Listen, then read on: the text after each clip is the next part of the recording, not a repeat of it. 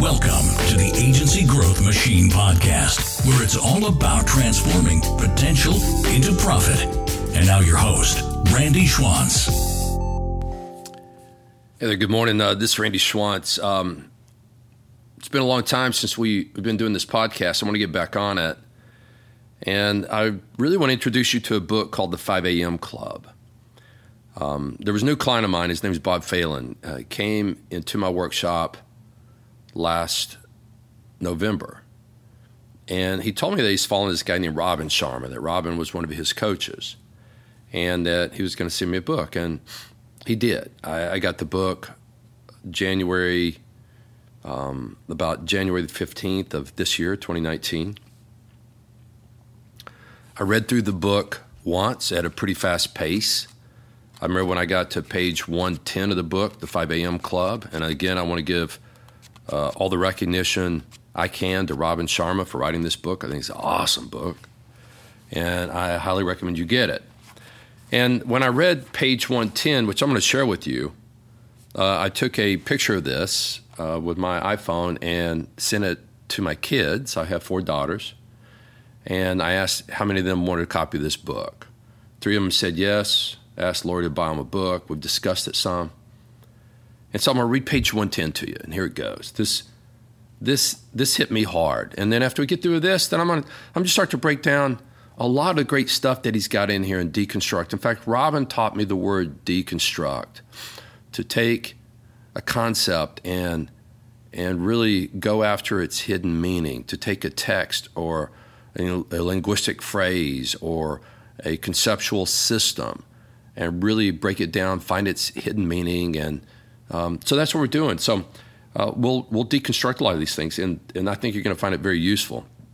So I'm on page one ten of his book, The five a.m. Club, and I'm going to read from it directly and just comment on it. It says right here, dedication and discipline beats brilliance and giftedness every day of the week.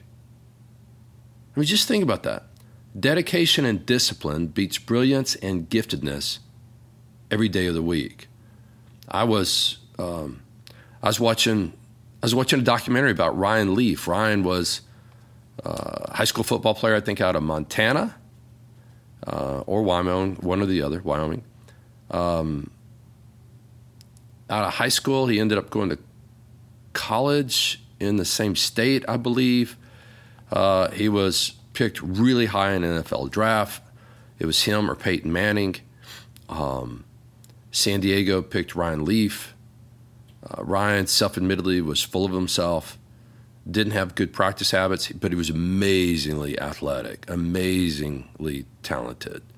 Peyton Manning, on the other hand, didn't have the same physical attributes, but man, he was dedicated and disciplined. So anyway, Ryan Leaf, San Diego, has the first couple of good games, and then crashes on like game three and never, ever recovered. Got into doing drugs. Uh, ultimately, you know, out of the N F L after about four years, traded several times, um, end up in prison, and just released recently. And now he's out doing good speeches. He seems like a great guy. Uh, he's been humbled, uh, and now he's back to dedication and discipline. So, you just sit there thinking about the difference between Peyton Manning and Ryan Leaf and this phrase, dedication and discipline beats brilliance and giftedness every day of the week. You can even look at Tom Brady. Tom Brady was not chosen high in the draft, uh, but there's nobody that works harder than he does. Nobody watches more film than Tom Brady does. So anyway, I think this phrase, if you just really are willing to think about it and own it, dedication and discipline beats brilliance and giftedness every day of the week. We can find examples like crazy. And A players don't get lucky. They make lucky. It goes on to say, every time you resist the temptation and pursue an optimization, you invigorate your heroism. Every instant that you do that which you know to be right over the thing that you feel would be easy, you facilitate your entry into the Hall of Fame of epic achievers. So just think about that. Every time you pursue an optimization, every time you resist a temptation. So what's a temptation? Well, we get tempted by by by digital media all the time. Facebook, LinkedIn, you know, something on YouTube. You know, we got all the notifications turned on our iPhone. Uh, email comes in, Bing, um, everything you can imagine. A horrible amount of temptations to take us off of our game. And so every time you resist that temptation and pursue an optimization, you invigorate your heroism. I know after going to Robin's Personal Mastery Academy, I came back and on my iPhone, I turned off all my notifications, all of them. Um, somebody texts me, I don't know. Email comes in, I don't know. YouTube comes in, I don't know. Facebook comes in, I don't know. I just turn them all off because because, because I, I've been trained like Pavlov's dog that every time they do come on, then all of a sudden I get distracted, I go over, I look, well, what's going on? And I start to do. So each time you resist the temptation and pursue an optimization, you invigorate your heroism. Well, what is a hero? Well, a hero is somebody that is seen as having achieved something extraordinary because of courage. So when you do the things we're talking about here, you invigorate your achieving something big, stepping into courage. Courage is turning off your notifications on text and Facebook and all that sort of stuff. It takes courage because because deep inside you're afraid you're going to miss something. Happened to me. At least that's what happened to me. So, okay, do I really want to turn these off? Come on, man, do it. Do it. Step into it. Do it. Don't be afraid about what you're going to miss out. Be more concerned with what you're going to create and do. Every instant that you know you do that, you know to be right over the thing you feel would be easy. So again, since January of nineteenth of this year, I've been getting up at five a.m. and it's the best time of my life. I was with a group yesterday in Columbus, Indiana, and we were talking about how this guy needed to, well, the, really the whole firm, do a better job at deconstructing their value proposition, breaking down what their safety and loss control people do, breaking down what their claims management do, breaking down what their marketing people do, breaking down what wellness is and online enrollment, all this sort of, breaking it all down, really understand it, turning it from a capability into actions. And he said, when am I going to do that? Dude, you're going to do it the same time I did it, if you want, and it's a choice you have to make. You get up at five a.m. Nobody else is up. Nobody's going to bother you. Man, it's like it's like free sailing. You get up, you deconstruct, you think about it, you become a student, you build your systems, you build your processes, you map it out, you write your wedges. So that's when you do it. And imagine if you focus on that for only ninety days, just how far you'd be. And see, when you do that, you facilitate your entry into the Hall of Fame of epic achievers. And he goes on to say, and this really hit me hard, a lot of the latest research emerging on successful people is confirming that our private story about our potential is the key performance indicator on whether we actually exploit that potential. Let me reread that. The latest research emerging on successful people is confirming that our private story. What is a private story? Well, private story is that thing you tell yourself. It's that self-talk. It's that I can be a million dollar producer. I can, I can be a two million dollar producer. I am going to be a two million dollar producer. Here's what I have to do. Boom, boom, boom. I can do this. I will do this. All that sort of stuff. Or it's the private story that says, well, you know, it's really hard. I don't have enough time. I got too many small accounts. I'm too busy. By the time I take care of my family, do this, I can't do that.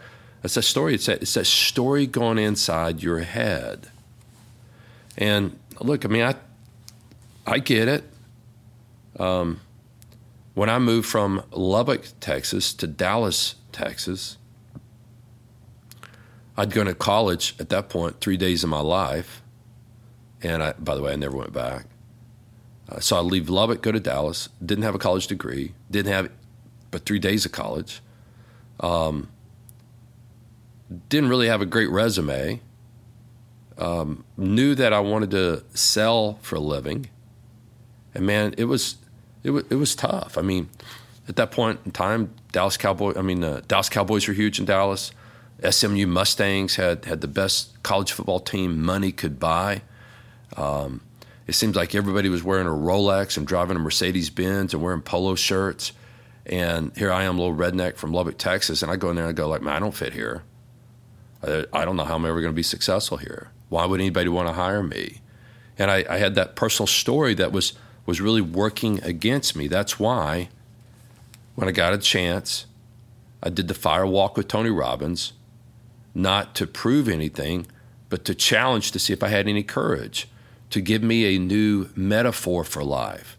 And so when I did the Fire Walk, you know, it was a multi-day event, but the Fire Walk was, was on a Friday evening. There's one hundred fifty of us in the room. Tony comes on stage at five a.m. on a Friday at five p.m. on a Friday afternoon, breaks some boards, talks about some concepts. We go outside, we see the wood stacked up, come back inside, do some more work, go outside, light the fire, come back inside, do some more work. This time we'd written our biggest fear on a piece of paper, go outside, throw the piece of paper into the fire. As the fire consumes that fear, throw a fear into it, that was the metaphor. Come back inside, do some more work. By this time it's midnight, go back outside. That fire had, had they turned it into two runways, about twelve, fifteen feet long, hot coals, and one hundred fifty of us walked two runways with hot coals that night. And um, I remember when I got on the other side, you know, you celebrate. You're you you you're, you're at a high because you just did something that you didn't believe was possible, and then all of a sudden it has these these domino effect on everything else in your life. What else? What else do I tell myself is impossible, but somebody else has already done it? If they can, why can't I? And that that that little mantra, what else do I tell myself is impossible, but if they can do it, then why can't I? If they can do it, then why can't I? If they can write a book, then why can't I? If they can make a living doing sales training, then why can't I? If they can start a business and, and be successful, then why can't I? And that that was a thing where, for me, I started changing my private story. So I'm going to read that again. A lot of latest research emerging on successful people is confirming that our private story about our potential is the key performance indicator on whether we actually exploit that potential, or whether we actually exploit that potential. See,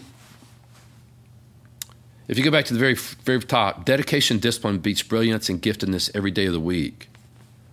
There's no doubt in my mind you are loaded with potential.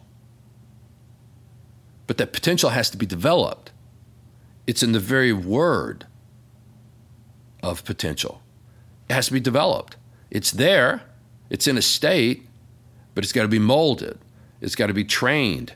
It's got to be practiced. It's got to be given direction. That's what potential is. It's something that doesn't exist yet, but it's potential, it's future opportunity, it's ability to grow and develop, it's there. Now it just needs some help. So either you will or you won't exploit that potential. And part of the secret to exploiting that potential is to have the personal story that says, I can. Now, where do you get that? Well, you got to peel back the layers of I can't. You got to peel back the layers of belief systems that maybe your parents or your school or any of that sort of stuff gave you along the way that is that is convincing you that you can't rather than that you can. So I'm just going to read that again because it blows me away every time I read it. A lot of the latest research emerging on successful people is confirming that our private story. Another way to say it is your self-fulfilling prophecy. When you prophetically say, I'm a, a two million dollars producer, I've got that potential. Now I've got to go exploit that. You know, there's unlimited prospects. There's unlimited product. Now what I got to do is, is make this vessel me better. I've got to exploit that potential. I've got to develop that potential. I've got to practice that potential into prospecting those people, into building a value proposition that those people want, and to finding a way to get those people to see that I exist, can help them through that process, get them on the books, find a way to keep them, and keep working through that cycle. That is exploiting that potential.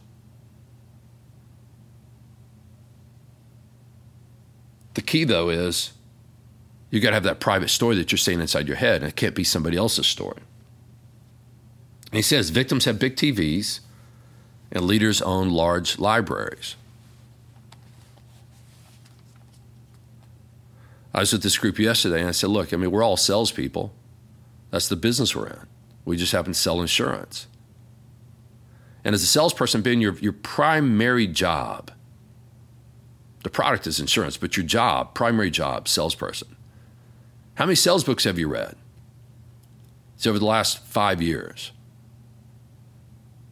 And um, it's really interesting. Um, a lot of people helped up zero. A number of people had two or three. One guy said ten. A couple of young guys said one that had been there for eighteen months. And so you think about it. Victims have big T Vs. Leaders own large libraries.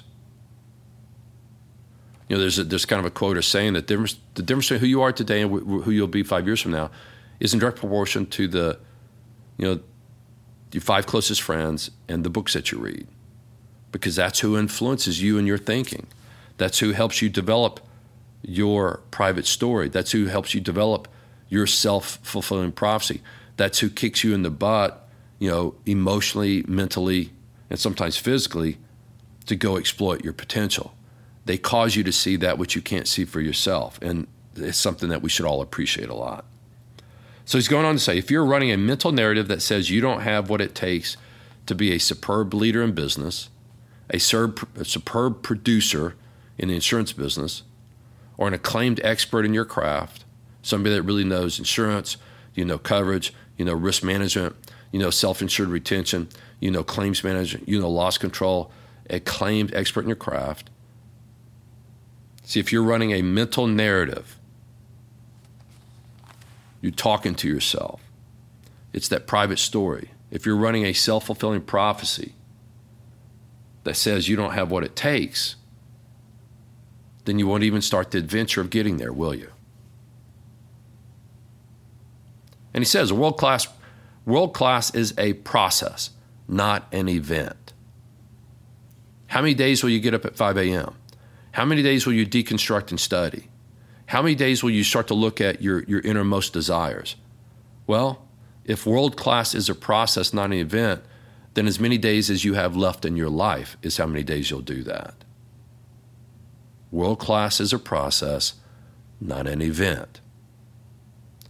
And he says, running a limited psychological program that says everyday people can't become great, or that genius is born, not developed, will cause you to think it would be a complete waste of time to do the studying, put in the practice hours, and prioritize your days around your heartfelt desires. What point, what would be the point of investing all that labor, vigor, and time, making all those sacrifices, when virtuoso-level results are impossible for someone like you under your belief system? So running a limited psychological program that says everyday people can't become great or that genius is born will cause you to think it would be a complete waste of time to do the studying, put in the practice hours, and prioritize your days around your heartfelt desires. So really, it kind of starts, you can start in a lot of places. A place to start with, what's your real heartfelt desire? What do you want? What do you want for your life? And early in his book, and I wrote this down, it's in chapter three. It was a quote out of Marcus Aurelius, a Roman emperor. Think about that. If Marcus Aurelius, a Roman emperor, wrote this, he had to write it two thousand, three thousand years ago?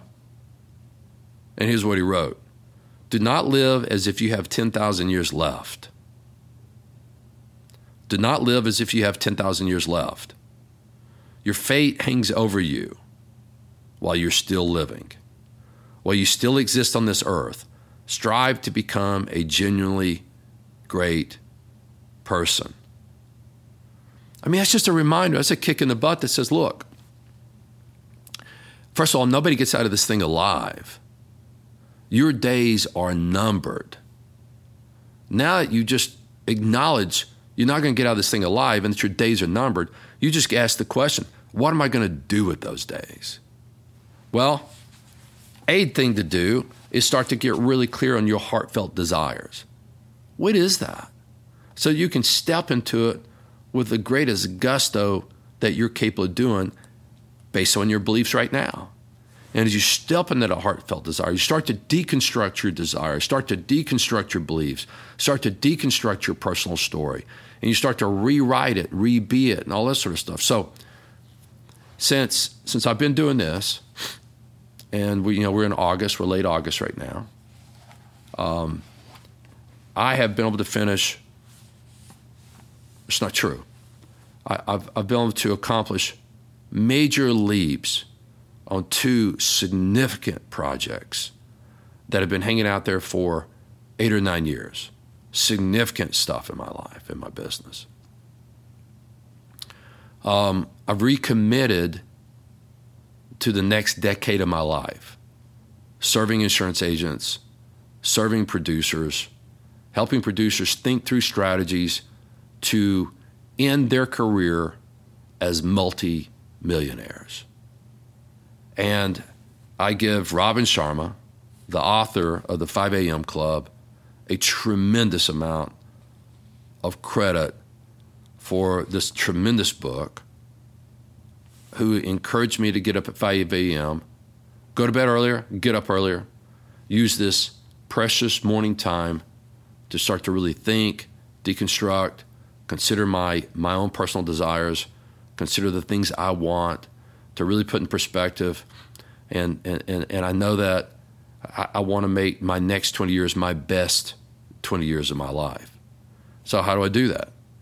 Well, same thing that, that I'm encouraging you to do, I'm doing. So let's go do this thing together. All right, Randy Schwantz signing off, man. I hope you have a great week. Thanks.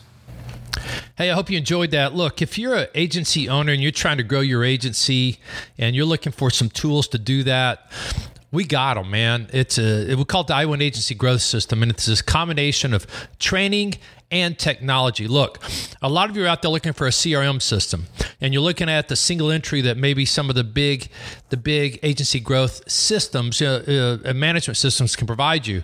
And and and and all I'm saying is, don't get sucked into that single entry thing. Set your expectations. And here's what I want you to ask you to think about. If Nick Saban came to you and said, show me your playbook, would you be able to do that? Would Nick give you a high score?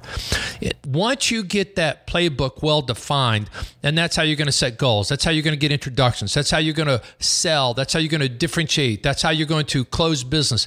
That's how you're going to run sales meetings. When you get all of that well defined, now you're in a position to go get technology that makes that stuff come alive. If you haven't done that, then C R M systems is like the last thing you ought to be thinking about. So we built a, a, a really a playbook for growing an agency, and then I built technology to make every piece of that work, and I want to show it to you. So reach out to me, Randy Schwantz, Randy at the wedge dot net, and um, do that. I'll send you a link to my calendar, and we'll get something booked, and we'll talk. And if you're a producer and you're wanting to grow, hey, man, come check out the The Million Dollar Producer Masterclass. I mean, look, when you leave this career, if you're not at least a multi-millionaire, I mean, at least having two million dollars plus in your bank, then you're screwing yourself, you're screwing your family, and you're screwing your life from the time you retire until you die. And that's just that's just terrible when you have a way to get in control of it now. Plus, you can have a lot more fun today if you got involved and you learn how to get your goals real clear, figure out how much money you want to make, reverse engineer into how many appointments you want to set. Then with Red Hot Introductions, I'll help you get into the best target prospects. With The Wedge, I'll help you go bust that incumbent relationship. With the product and service platform, I'm going to give you differentiation that's going to make everything come alive. So if you're an agency owner, come out, check out the I one Agency Growth System. If you're a producer, come check out the Million Dollar Producer Masterclass. Hey, man, best to you out there. See you later. Bye-bye.